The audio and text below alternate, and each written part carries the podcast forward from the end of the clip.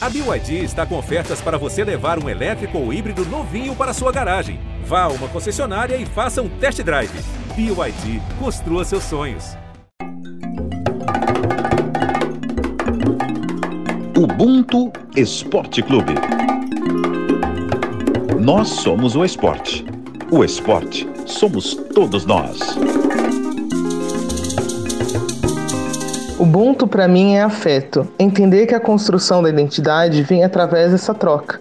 Saber que os passos vêm de longe e nunca estamos só. Entender de onde viemos, onde estamos e para onde vamos. E tudo isso com esse olhar do afeto. Fala galera, tá no ar o episódio 68 do Ubuntu Esporte Clube. Eu sou Pedro Moreno comentarista esportivo dos canais Globo, e essa definição de Ubuntu que a gente ouviu agora foi da Ellen Scherrer, ela que é graduada em Educação Física com especialização em Pedagogia do Esporte e Psicologia do Esporte. Ela também é ex-atleta de handball e mentora dos projetos Feminismo Negro no Esporte e Badminton em Rede, então já obrigado, Ellen, pela contribuição aqui com o Ubuntu. Pessoal, nessa semana a gente vai falar sobre o futebol africano. Vamos conhecer aqui a realidade do futebol na África, entender as questões que envolvem a estrutura e o desenvolvimento do futebol por lá. E para isso eu tenho aqui comigo dois parceiraços especiais demais. O primeiro, Ronald Lincoln, produtor do esporte da Globo e idealizador dessa pauta, irmão. Como é que você tá? Tudo bem? Fala, bom dia, boa tarde, boa noite, pessoal. É, eu acho muito legal a gente estar tá com o Valdo aqui, que é um cara que trabalhou muito lá no, no Congo e tal e que eu acho que consegue dar um retrato para a gente assim desse futebol que não chega tão fortemente aqui, né? Exatamente. Antes do Valdo, deixa eu apresentar aqui o nosso outro componente dessa mesa, autoridade máxima no assunto, Luiz Fernando Filho, editor de podcasts do GE e apresentador do podcast Ponta de Lança, um projeto super legal que é dedicado especialmente a falar do futebol africano. Então a gente não podia falar de, de África de futebol sem ter você aqui, Luiz. Tudo bem, cara? Pô, cara, primeiro que quando tu começou a falar, assim, eu achei que tava falando do nosso convidado que tu vai apresentar ainda. Fiquei nervoso já, cara. Já fiquei, já fiquei meio nervoso, mas enfim. Pô, tem que só agradecer. É, primeiramente, eu tô realmente nervoso sempre que se participar desse podcast, então eu acho que em nome de toda a galera do Ponta de Lança, assim, é, do Marcos Carvalho, a Júlia, Liz, o Otávio, o Rubens, o Paranhos, enfim, todo mundo ali eu tenho certeza que quando estiver ouvindo, exatamente neste momento que eles estão ouvindo, estão felizes, então é bacana a gente trazer à tona o futebol africano para além da Copa do Mundo, né? E aí trazer alguém que tenha vivência é, no continente africano, eu acho que é algo que casa muito entre o Ubuntu, essa pauta do Ubuntu, e o podcast como um todo e o Pontrelance então é uma satisfação nossa. Tamo junto. Não, claro, e avisa a galera lá que tá todo mundo no radar, sempre que der a gente continua essa dobradinha aqui. Então, já que vocês citaram, o craque tá com a gente aí. A gente tá chique demais hoje aqui no Ubuntu. A gente tá recebendo, rapaz, jogador de Copa do Mundo, né? Convidado qualquer não, um cracaço da bola, o Valdo. Grande Valdo, jogador de Grêmio, Cruzeiro, Botafogo, Santos, Atlético Mineiro, bicampeão português pelo Benfica, campeão na França pelo PSG, quando o PSG não sonhava nem ser o que é hoje, era um time muito mais modesto, abriu a porta aí para os craques que vieram depois, Raí, o próprio Neymar, campeão da Copa América de 89 com a seleção brasileira, peça importante do Lazzaroni com a seleção na Copa de 90, um currículo gigante, mas que além da riquíssima história como jogador, que traz o Valdo aqui ao Ubuntu essa semana também é a ligação dele com o futebol africano. O Valdo que treinou as seleções de base e principal do Congo de 2017 até o início desse ano de 2021 e hoje vai compartilhar muito dessa experiência aqui com a gente. Valdo, prazer pra gente ter você aqui, tapete vermelho estendido para você, craque. Para começar, o prazer é meu, obrigado pelas suas palavras. E realmente eu vivi uma experiência que eu digo é única Deus é muito generoso comigo, realmente. Eu vivi grandes momentos e grandes emoções no futebol. Tive em Copa do Mundo, mas nenhuma se compara com o que eu vivi em África, na República do Congo, mais precisamente em Brazzaville. Então isso superou tudo, realmente, dentro da dificuldade, dentro de tudo, a África realmente foi um presente que Deus me deu depois de ter parado de jogar bola. Cara, que, que sonora é forte, né? De um cara que disputou uma Copa do Mundo, defendeu a seleção brasileira, que não é fácil, vários cracassos de bola não tiveram a oportunidade de defender a seleção brasileira numa Copa do Mundo, e a gente ouve do Valdo que, apesar de ter defendido a seleção na, numa Copa, a experiência marcante da carreira foi trabalhar como treinador na África. Então eu vou pedir, vou começar pedindo para você contar pra gente, cara, como é que começou essa tua relação com o futebol no Congo, como surgiu essa, essa oportunidade. Eu, assim, eu sempre fui ligado ao futebol africano. Depois tive a felicidade, quando eu fui para o Paris Saint-Germain, ter trabalhado com jogadores africanos. E o que eu via no jogador africano, independente do EA, que é o Big George, que eu chamei de Big George, que hoje o, presidente da Libéria, disse, pô, o Jorge ia na minha casa, eu ia na casa do Jorge, Agora, quando eu estou com as autoridades, eu chamo de presidente. E eu sempre achei, sempre gostei de futebol africano, mas também sempre achei que faltava qualquer coisa no futebol africano. E falta ainda. E eu conhecia uma pessoa que tinha ligação com o filho do presidente da República. E eles estavam procurando um treinador para a equipe sub-17 e sub para sub-17. Aí eles me convidaram para ir para um torneio da, da República, né, que eles chamam que é da República. Aí eu disse, vou, pô. Aí fui lá, olhei e tal, não sei o quê, e já vi que a coisa é precária, né? Não é que ela não vai ser, pô, não vai chegar no Morumbi, ou no Palestra, né? ou na Vila, tu vai chegar mesmo no osso ali, meu e quando eu cheguei, eu chego numa, numa segunda-feira, dez dias depois, tinha uma competição internacional com a Sub-19. Aí gera para mim e falou assim: olha, você tem condições de montar uma equipe? Meu amigo, você acabei de chegar, não conhece ninguém. E o detalhe, lá não tem, não tem campeonato juvenil, não tem infantil, não tem campeonato de júnior, não tem nada. É assim, esse esquema da África. Eu falei, não, eu vou precisar de ajuda. Se, se vocês têm uma base de, de, uma seleção aqui ou não. Aí tinha um cara, eu fui sozinho, não podia levar ninguém, tinha que ir sozinho. Sem adjunto, sem treinador de goleiro, nada. Eu, eu e Deus. Aí, não, tem um treinador adjunto aqui que conhece. Eu falei, não, ele faz, a, ele faz a seleção, que é melhor ele fazer do que eu, porque eu não conheço ninguém. Aí fez. Meu amigo, quando chega os caboclos, pelo amor de Deus. Para já, pô, né? A idade que tinha que ser de 19 anos, pô, chegava os queridos com 25, tu via assim, pô, mesmo com muita vontade, não passava, não tem como passar. Aí eu falei, irmão, não vai dar. Botar um moleque de 17 anos, 18 anos, jogar com um cara de 25, eu disse, pô, eu vou ter muita vergonha. Falei, eu não tenho condições, não. Aí fomos, lapidamos, tal, daqui tal. Aí o presidente da federação me chama. Não, diz, presidente, ele disse, se é para fazer igual aos outros, vocês não precisam de mim. Não, vamos sofrer um pouquinho, mas pois não preocupa que eu não vou fazer fiasco. Aí fiz peneira, em três dias eu vi, sei lá, 600 moleque. Ah, mas cru, né? Não sabiam nada. Aí peguei 600 moleque, escolhi lá um lote lá, falei, não, vou com esse daqui. Juntei um pouco com, outro pessoal que não era assim tão velho, eram velho, mas não tanto. E fomos, aí ficamos em quarto. Aí de lá para cá, quando eu volto para Brazzaville, né? Aí pronto, já sabia mais ou menos como funcionava. Como não tinha campeonato nenhum, a única, a única forma era fazer peneira, cara. Só, por exemplo, tu fazer uma peneira, tu precisa de dinheiro, né? Pô, tu vai pedir dinheiro lá, demora, meu irmão. Pô, sai do Ministério do Esporte, sai da federação, da federação vai para o Ministério do Esporte, Ministério do Esporte vai para o Tesouro Público, e dali vai para o Ministro das Finanças, aí, meu amigo. Aí a Iracema tá morta, já não tem mais jeito. Então, o que, que eu fazia? Eu pegava o meu carro e rodava, anunciava, ó, tipo, tava em São Paulo, mas, ó, lá na Lá em Santos eu vou fazer uma peneira agora para a seleção sub-17. Aí, pô, chegar lá tinha mil moleques na minha. E chegava lá não tinha nada, não tinha bola, eu levava tudo. Não tinha bola, não tinha colete, não tinha nada. Eu sempre gostei de futebol, né? Eu sempre gostei de organizar essas coisas. Aí deixei um dinheiro meu de parte, que era já para isso, porque senão tu não avança. Se eu ficar esperando dinheiro do governo, tu vai e volta, passa os dois anos lá e tu não fez nada. Você tirou do próprio bolso para construir o projeto de, de, de, de, de buscar jogadores para seleções de base do, do Congo. Ô Moreno, tu não tem escolha. Ou tu gosta e tenta fazer alguma coisa, que eu botei na minha cabeça, quando eu cheguei lá que eu vi as dificuldades, eu falei assim, bom, vai ter uma era que foi antes da minha chegada, e depois vai ter uma outra era que é depois da minha partida. E assim foi. Na reta final tivemos problemas lá com, o governo, essas coisas todas, mas faz parte. Mas o que é mais chocante, que é mais chocante lá em África, é realmente a necessidade. Eu tenho todos aqueles moleques que sub-17 e sub-20 como se fossem mesmo meus filhos. Eu treinei muito moleque. Não quer dizer, e uma coisa que me chocou muito, eu sou muito emotivo. E uma coisa que me chocou foi quando um moleque chegou para mim e falou assim: "Coach, esse aqui, é je suis éprouvé. E eu não sabia o que era éprouver, o que, que significava. Aí eu falei assim, mas meu querido, o que, que é éprouver? Ele disse, não, eu perdi alguém da minha família. Porra, aí já, tu já fica assim, né? Eu falei, Aí eu falei assim, não, mas... E ele é arrumado, hein? Eu disse, não, tira a roupa, vai para casa, tal, se precisar de alguma coisa, tal, tu fala pro coach, né? Não, coach, tá de boa. Aí eu falei assim, mas agora, desculpa, quem é que faleceu? Mamãe, assim como eu tô falando para vocês. Aí eu falei, eu entendi mal.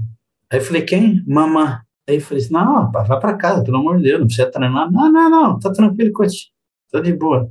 E meus amigos, ele treinou como se fosse gente tivesse, sei lá, eles já estão tão habituados a viver com a morte, lado a lado, que para eles é mais um. E eu lembro quando eu cheguei em casa, eu chorei pra caramba. E quando eu cheguei em casa, eu falei pra minha esposa, eu disse, cara, eu disse, eu tenho medo de ficar igual esses caras daqui. Eu disse, não é uma crítica, bebê. Eu disse, mas eles estão tão habituados a conviver com a morte que tudo para eles é normal, cara. E eles ficam 15 dias com o corpo. Só enterram no 16 dia. E cada velório, cada enterro custa 1.500 euros.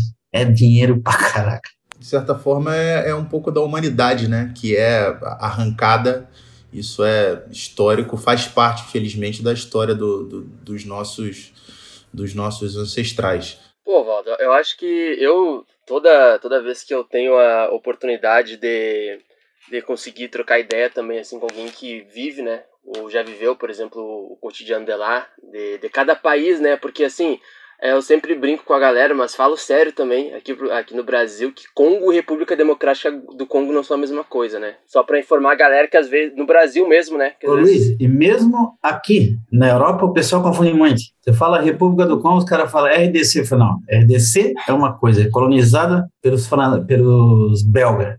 Eu disse, eu sou da República do Congo, que é os franceses. Mas muita gente confunde isso ao mesmo tempo que a gente desmistifica aqui, tenta desmistificar aqui do Brasil é, o futebol africano, o continente africano, é bom também a gente ter a noção, né? É, porque eu acho que o que tu falou diz muito sobre o atual momento do, do futebol, né? É, congolês. Assim, se a gente for ver lá atrás, por clubes, é, o primeiro tricampeão da Liga dos Campeões africana é um clube congolês, né? É o Harifia, um clube antigo que acho que até foi voltou a ser campeão, voltou para a Liga dos Campeões ó, somente na temporada 2019, 2020, depois de 36 anos fora. Mas parece que o futebol congolês ao longo dos tempos, né, das últimas décadas e tal, principalmente no ali de 80, vamos dizer 90 para cá, pelo menos a nível de clube, parece que deu uma progredida em relação a outros grandes clubes, né? Outras grandes escolas é, do futebol. Esse, esses clubes que tiveram evolução é no outro Congo, na República Democrata do Congo, e tem 95 milhões de pessoas. É. O meu Congo que eu tive, onde eu tive, são 4 milhões e meio, é muito pequenininho. E lá, lá, na República do Congo, onde eu tive, no Congo, não tem nada, cara, em termos de futebol. Tem o Diabo Noir, que é o clube mais popular, mas é popular mesmo. Quando o Diabo Noir joga, é coisa de louco. Põe 30 mil pessoas. E não tem assim um craque, não tem nada. Depois o segundo maior clube é o Etoile do Congo, a Estrela do Congo, que também põe muita gente, é popular, é, a, disputa é os dois. E depois tem um, um, outro clube agora, que é o terceiro clube, mas é o único que tem dinheiro, porque quem gere é o Omingá, que é o responsável pela pasta do petróleo ele não entende nada, ele só quer ganhar. Então ele está sempre, vai sempre para a Liga do, dos Campeões da África, mas não ganha. E no Congo, ele, ele já é a sexta vez campeão direto. Por que, que ele faz? Todo jogador mais ou menos que aparece nos outros clubes, ele, ele leva para lá. Então o elenco deles deve ter 60 jogadores. Entendeu? Ele tira todos os bons, porque o negócio dele é ser campeão, ele não quer saber. Então os caras ficam lá e não jogam, ficam tudo encostado lá, que 60 jogadores, não tem nem como treinar. Agora a RDC do outro lado, que era o antigo Zaire, essa é coisa de louco, cara. Coisa de louco. Lá, tem o Mazembe lá, tem o Clássico. esse, então, esse TP Mazembe, que é do, do Moïse Katumbi, eles viajam de helicóptero.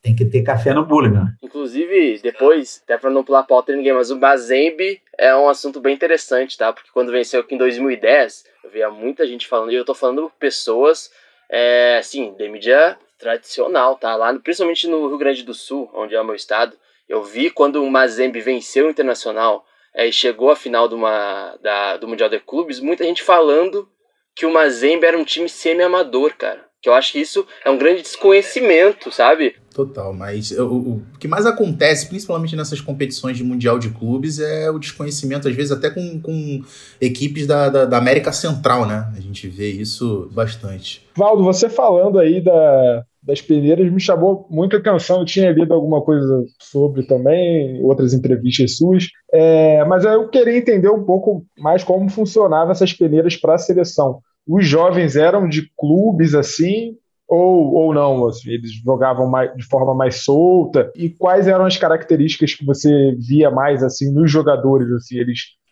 é, performavam mais no estilo voltado para o europeu ou tinha lá, alguma inspiração mais brasileira de habilidade? Eu, eu, assim, quando eu comecei a fazer peneira, é porque realmente não tem nada. Lá não tem campeonato. Não tem campeonato de júnior, não tem campeonato de juvenil, não tem nada. Eu nunca, eu, eu brinco que eu nunca vi tanto presidente. Tu fala com um, eu sou presidente do clube tal, mas tu vai ver o teu clube tal é no tamanho de um grão de feijão, pô.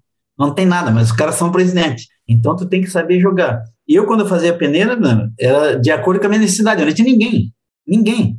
Se eu tenho o meu staff, eu levo, eu tenho confiança em todo mundo. Ali eu não tinha confiança em ninguém. Por quê? Porque quando você é convocado, quando você é convocado para a equipe lá, só vê os jogadores mesmo na época de seleção. Então, tu tem o prêmio de presença, né, que tu é convocado, já tem o prêmio de presença, que é X, e por sub-17, aí o sub-20 é mais um pouco, profissional é. Então, os caras fazem muito esquema. Então, às vezes, os caras que ali aprovavam o jogador para depois, quando ele fosse receber, dar a cotização, a parte deles.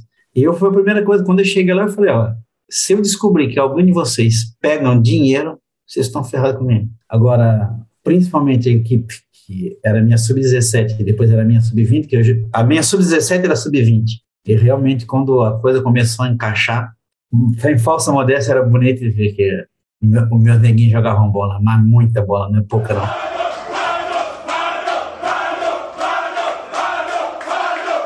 Eu lembro que a primeira vez, depois tive um problema com o presidente da federação, que os caras querem escalar, querem fazer todo mundo jogar. Né?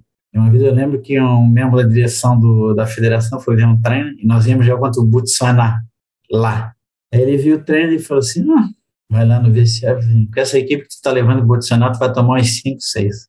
E eu falei, disse, meu querido, fala uma coisa. Posso não ganhar, perder eu não perco, não. Pode ficar tranquilo. Tu toma uns três, eu disse, o senhor paga a janta para todo mundo? Não, isso não pode. Não, se, se o senhor tem certeza que eu vou tomar 4, 5, vai, pá. Aí ele não foi. Saiu perdendo 1 a 0 ganhamos, empatamos a um. Aí, por exemplo, mas eu estava conhecendo. Aí, quando jogamos para voltar em Brasília, aí, aos cinco minutos, fizemos um a zero, faz um e posse de bola, porque ela é muito quente, cara. 41, 42. E, e sintético, então os caras não estão acostumados. Eu falei, cansa, cansa. Eu disse, ninguém ataca, toca de um lado para o outro, de um lado para o outro, do lado para o outro. Eu disse, no segundo tempo a gente mata. Aí nisso, o vice-presidente da federação desce no intervalo, lá da tribuna. Aí ele vem para entrar no coisa e fiquei na porta assim. Ele, mas o que, que é isso aí que eu tô vendo? Eu falei, não sei o que você tá vendo. Não, esse toque, toque. Eu falei, não é toque, toque, é tic-tac. Ele disse, não, porque nós tivemos assim, aqui é um treinador, e depois perdemos de três. Não, eu disse, eu disse meu querido, deixa eu falar uma coisa.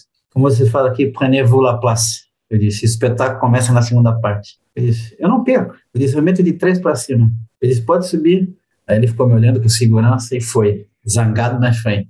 E nisso vinha um cara depois, atrás, que era um treinador que andava lá, que depois foi meu adjunto na equipe principal. Perigosíssimo. Aí ele chegou, ele disse, Cotivaldo?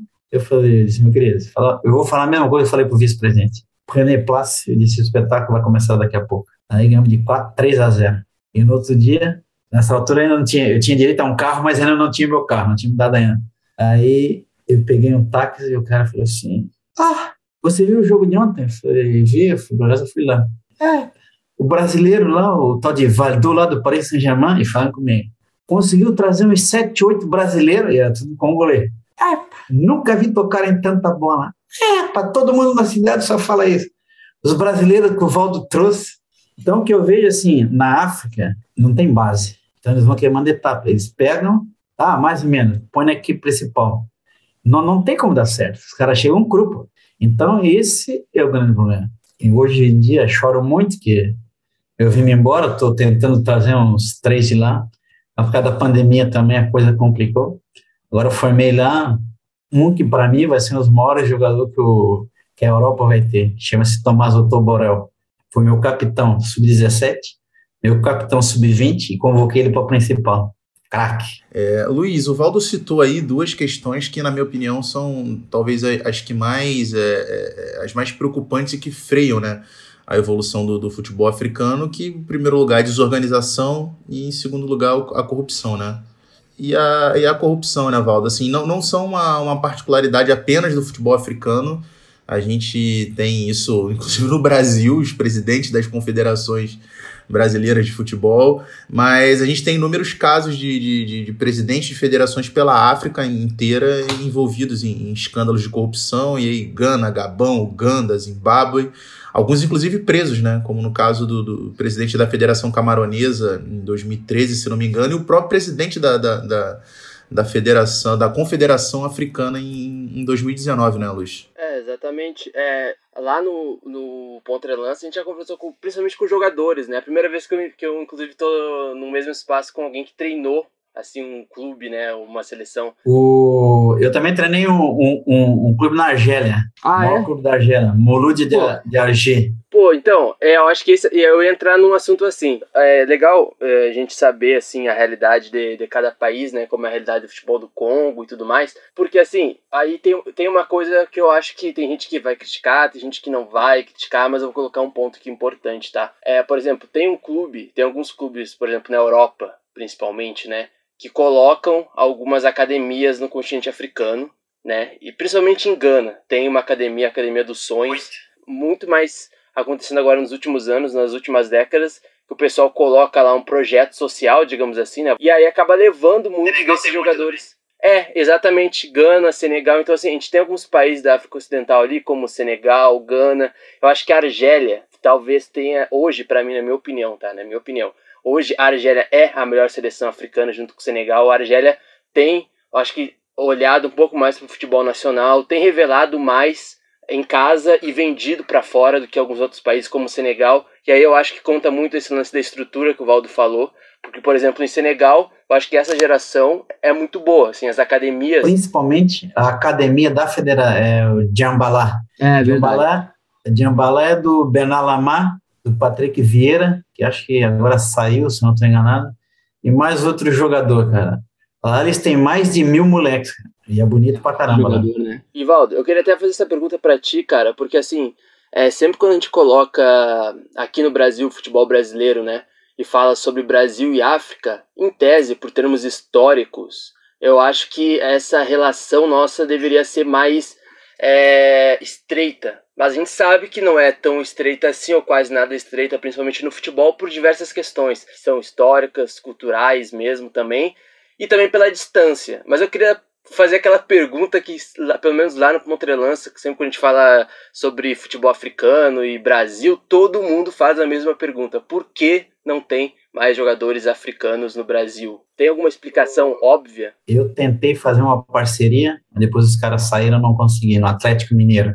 Porque realmente não. tem, eu não digo para trazer 50 jogadores, mas você pode trazer a Fina Flor, estou falando do Congo, onde eu trabalhei, também posso falar da Argélia, que lá é fantástico, cada jogador também. Então, essa coisa, essa parceria, eu acho que o clube que sair, que for o pioneiro, sai na frente e vai ter retorno. O que eu digo? Eles são apaixonados por futebol, eles têm a técnica apuradíssima, tão ou mais que os brasileiros, e depois tem uma coisa que que, que infelizmente nós do Brasil, tirando as exceções, o fenômeno, que era porque ele é dele, né?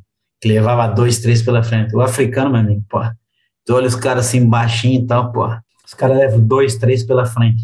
Então, eu acho que aquele que tiver a coragem, coragem, amor e paciência para trabalhar com esses moleques, vai ter retorno com certeza absoluta. Gostei desses três termos que tu colocou, cara. Coragem, amor e paciência, gostei. É, porque se você trazer um, um africano e querer que ele dê a resposta, traz em dezembro, que é a resposta já em fevereiro, não tem como. Tem que ensinar, porque os caras nunca foram ensinados. Talvez por isso que no Brasil não, não, a gente não tem tantos casos de sucesso assim, talvez, né? Por esse intercâmbio, por essa falta de paciência também. Mas, Luiz, eu, eu, tenho, eu tenho um sério problema, que também é uma das coisas que, que me impede, mas também não vou mudar. Com 57 agora não mais. É essa tal de scout, tá? os caras falam. Tá? E eu tenho grandes problemas. E, e, eu sei que eu tenho razão, não sou radical, eu sei que tenho razão. Porque os caras falam assim, não, pô, eu falei de, de se tomar. Né? E aqui vai dar um barulho do caramba que ele vai para um time que, que não é o Benfica, vai para um time rival. Mas eu não quero saber, eu quero o bem do moleque. Eu falei no meu clube, eles não querem, eu não posso fazer nada. Mas ele já tá, ele já tá negociado para jogar em Já Portugal? tá quase tudo certo já. É. Exclusivo, Craque. hein? Cara, craque. Aí eu falei para eles assim, Qual é o clube? Dá pra falar, Valdo? Não, aí tu quer me matar. aí eu falei para os caras assim, eles assim, eu falo do jogador. Né? Aí os caras assim, tem scout? E eu pergunto, mas o que, que, que, que, é scout? Eu já tenho uma dificuldade, eu sou da velha escola. Não, os melhores momentos do cara, tal, não sei o que. Eu disse, não, amigo, isso não existe. Eu disse, moleque com 15 anos que é scout onde? Ah, não, mas, disse, não, mas tu vai querer me convencer?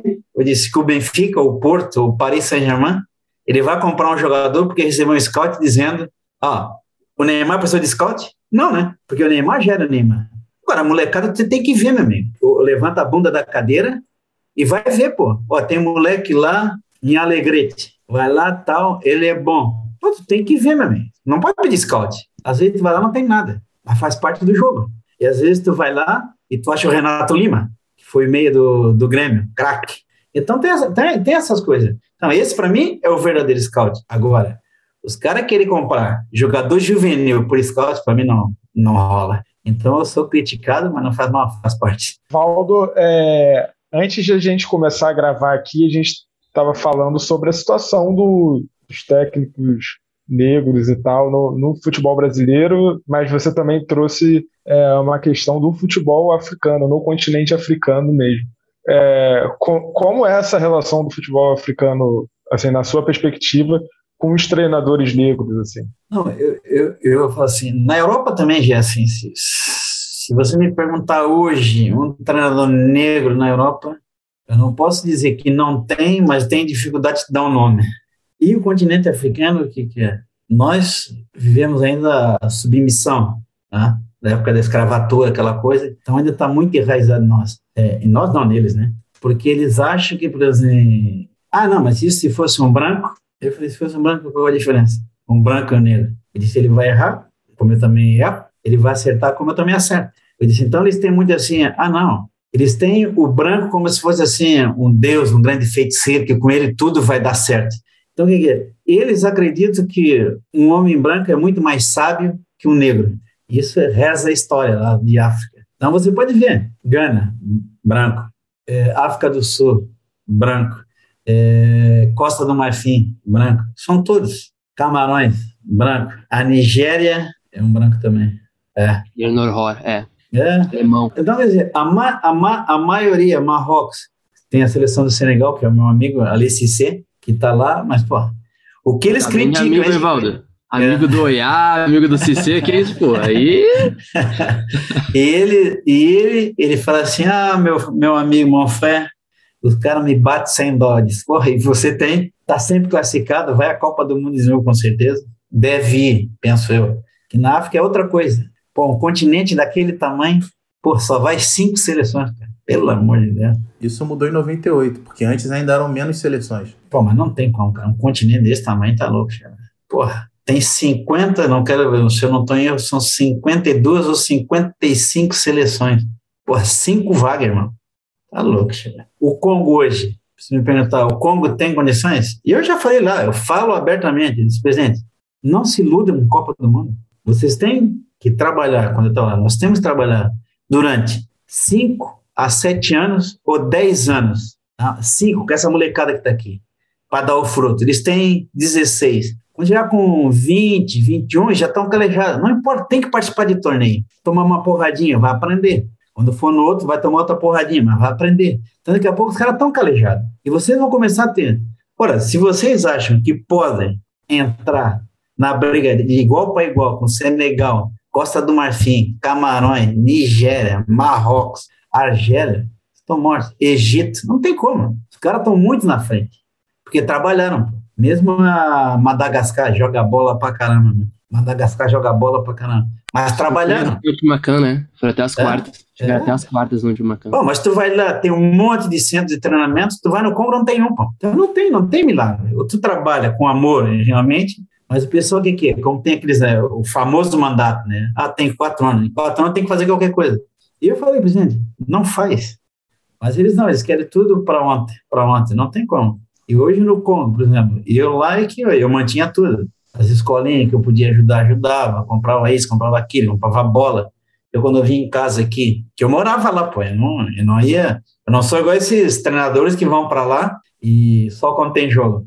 Eu morava lá, pô. Então, quando eu vim em casa, pô, quando eu voltava para a cadeira, malas e malas, bola, chuteira, meia, tal, não sei o que, aí queria ter tudo igual da Europa, né? A gente viu em profusão aí nas últimas, principalmente nas últimas três décadas, jogadores africanos se destacando assim no, no mais alto nível do, do futebol europeu, né? É, a gente pode citar aí Eto'o, Drogba, Yaya Touré, aí mais recentemente o Salah, que na minha opinião é o melhor jogador é, é, dessa temporada no mundo, Mané, Marreis, Aubameyang, enfim, se a gente for buscar mais lá atrás o, o seu próprio amigo, né, seu parceiro o Jorge Ayew, eleito o melhor jogador do mundo, 95, o único africano, aliás, eleito o melhor jogador do mundo, mas a gente não conseguiu ver isso sendo é, é, refletido, justamente o que a gente discutia, num, num, fortalecimento doméstico do futebol africano. E até se a gente for levar em comparação a, a, ao desempenho das seleções africanas em, em Copa do Mundo, por exemplo. Na tua opinião, qual é o principal motivo da gente não ter visto o futebol africano decolar nesse sentido, como a gente é, imagina quando a gente vê grandes valores do futebol africano despontando? dentro do, do, do futebol europeu? O futebol africano, para ser reconhecido, para ganhar a bola de, a bola de ouro, né? o balão d'or, como eles falam, eu acho que é muito complicado. Ganhou o EA, como é que o. Não estou falando que o Big George não merecia, mas jogava onde? É no Milan. Quem é que era o presidente do Milan? Belascone. E paro por aí. Eu não acredito que tão cedo vai ganhar um africano. Porque o Salah já era para ter ganho uma bola de ouro. Concordo. Mas o cara é africano e árabe. Então tem tudo, tem uma série de coisas que conta. Aí, em termos de Copa do Mundo, quando vai a seleção, as seleções africanas já estão um pouquinho melhor, mas aí voltamos lá atrás. Eu acho que as, seleções, as seleções africanas vão estar realmente assim capazes de disputar, digamos assim, de igual para igual, passando essa Copa do Mundo, talvez na outra ou daqui a, a três Copas do Mundo. Por quê? Eles vão começar a colher os frutos dos centros de, de informação, a base, porque eles não têm base. É, a gente até tem campanhas memoráveis né, de, de, países africanos em Copa do Mundo, e a gente vai puxar Camarões, vai puxar Nigéria, Senegal, quando bateu a França, mas, é, é, por exemplo, se a gente for puxar, só em 2014 que mais de um país africano se classificou para o mata-mata da, da, da, Copa, né? Nigéria, Nigéria e Argélia que acabaram ficando nas oitavas para a França e Alemanha. Em 2018, que existia uma expectativa grande já nesse sentido, acabou que nenhuma das cinco seleções conseguiram passar para a primeira fase. É, projetando Copa de, de, de 22 no Catar, a África tá, tá também no seu processo de eliminatórias lá, é diferente. Ainda depois da fase de grupos, ainda tem um mata-mata direto para essas cinco vagas. Como é que você, como é que você que acompanha mais de perto, Luiz, está vendo aí essa essa, essa representação? Como é que, o, que, as, que as seleções africanas tão chego, vão chegar para essa Copa de, de, de 2022? O Valdo falou uma coisa que é muito que é muito real mesmo. Eu também sou partidário da visão dele, porque realmente é muito difícil essas eliminatórias, porque são muitas seleções, e aí tem outros, tem o playoff ainda, inclusive que tá rolando, né? No último final de semana, no domingo, Gana venceu na Bacia das Almas, África do Sul, conseguiu uma vaga para os playoffs, República Democrática do Congo também, Senegal também já está confirmado, mas para mim, eu hoje não consigo ver nenhuma seleção, por exemplo, acima de Senegal e Argélia no continente africano. Hoje eu não consigo ver. Por esse trabalho que o Valdo fala, falou que é muito necessário, que é o trabalho de base, é o trabalho das academias. Eu acho que hoje é, Senegal e Argélia são duas seleções que podem é chegar fortes. A Argélia já faz mais de 30 jogos que não perde um, uma partida oficial com o Belmadi, né? Que é um técnico também que jogou na seleção. É, enfim, jogou. Jogava bola pra caramba, meu. Jogava muito, né, cara? Eu gosto muito do Belmadi, gosto muito da Liu Cissé. Eu acho que essas duas seleções, eu acho que uh, vem bem. Eu acho que Gana é, é uma aquela seleção que é, o Val também deve conhecer, né? Que nas categorias de base ganha muito, ganha muito, mas eu sinto que às vezes não consegue colocar isso no profissional. Valdo, você falou dessa sua experiência aí na, no Congo, na Argélia e tal. É, eu acredito que muitos torcedores aqui dos vários clubes que que você trabalhou, que você jogou aqui muito bem no Brasil. Fico curioso de saber se você não pode pintar por aqui eventualmente, como treinador, comissão técnica ou direção. Você tem plano de vir para o Brasil eventualmente? Cara, eu tinha, eu tinha, não tenho um sonho de ainda treinar uma equipe no Brasil. Porque eu sou meio assim, eu sou sonhador, né? E o dia que eu parar de sonhar, porque realmente eu estou perto da partida. Porque eu acredito é, no futebol, realmente futebol raiz. Não sou nenhum poeta, não. Eu gosto, eu acredito e sei do que eu estou falando. Eu acredito que ainda possa se fazer futebol, futebol, futebol com pouco dinheiro. Estou falando de Vasco, Flamengo, Fluminense, não, mas dá para fazer. Tá? Principalmente o pessoal do interior. Dá para fazer. Eu sei do que eu estou falando, eu já tive um clube que eu que tocava tudo, mas o negócio é, não tinha ilusão, é formar, vender, mas nada. Tá? Jogar bola, tem que jogar bola. Então tu tem que sonhar. Só que eu não, assim, não tenho assim grandes ilusões de, ah, vou para um time grande. Não porque vou ter muito problema e não vou e vou durar pouco. Que hora que vier aqueles esquemas para cima de mim comigo não vai rolar. Então não vou. Então eu prefiro pegar um time médio, realmente trabalhar num projeto, formar e jogar bonito. Estou tentando pegar um clubezinho aqui, pequeno, que eu quero trazer todos para cá, né? E depois daqui, pelo menos já tiro de lá, que é o grande objetivo. E depois daqui, quem tiver asa para voar, vai voar, uns mais altos, uns mais baixos. O negócio é não passar fome, ganhar dinheiro honestamente. E depois os que não der, que poder encaixar comigo, fica comigo, e assim vai. Tá rolando conversa aí em Portugal? Não, eu já já tô, já tô, já faz dois anos que eu tô namorando aqui um clube pequenininho aqui para que tu tem que tem, tem que pegar pela SAD, né? Aí tu compra a SAD, tu fica responsável pelo clube. Mas clube de torcida é muito complicado. Aí tem um cara que já tem porra, 95 anos aí para fazer, ah, é, aí é confirmo. Se tiver dois que não assinam, babou. E às vezes a maioria desses clubes é tudo clube antigo. Então tem dois velhinhos lá que não assinam, aí babou. Aí tem que esperar e tal, e vai e volta. Mas eu, eu gosto de negociar porque eu dou risada com eles pra caramba. Mas é de... Segunda é, divisão. Mas, da segunda divisão do português? É. Segunda divisão, terceira, eu não ligo muito, pode ser terceira, desde que trabalhe, acabe de formar. Mas parabéns a todos vocês, sem exceção. Que Deus abençoe o projeto de vocês, que vocês continuem aí, que isso é super importante para nós que estamos, que somos ainda apaixonados, velhinho, mas apaixonados por essa cachaça que é o futebol. Uma garotada jovem aí, hein? cabeluda, aí te demorar agora, hein?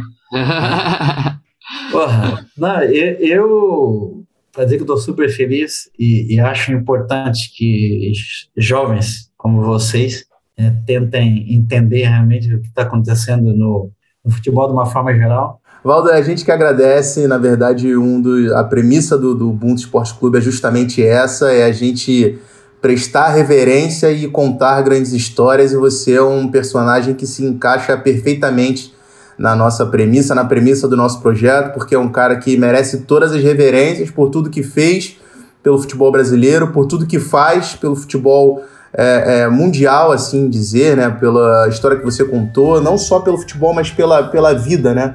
É, de instruir, de tentar levar a educação e pelo, pelo seu amor pelo esporte. Então a gente agradece demais. Eu fico é, orgulhoso de poder estar batendo esse papo com você. Agradeço demais também ao Ronald ao Luiz, que agregaram demais ao nosso episódio. O Ubuntu Esporte Clube episódio 68 fica por aqui, pessoal. Até a próxima semana. Um abraço.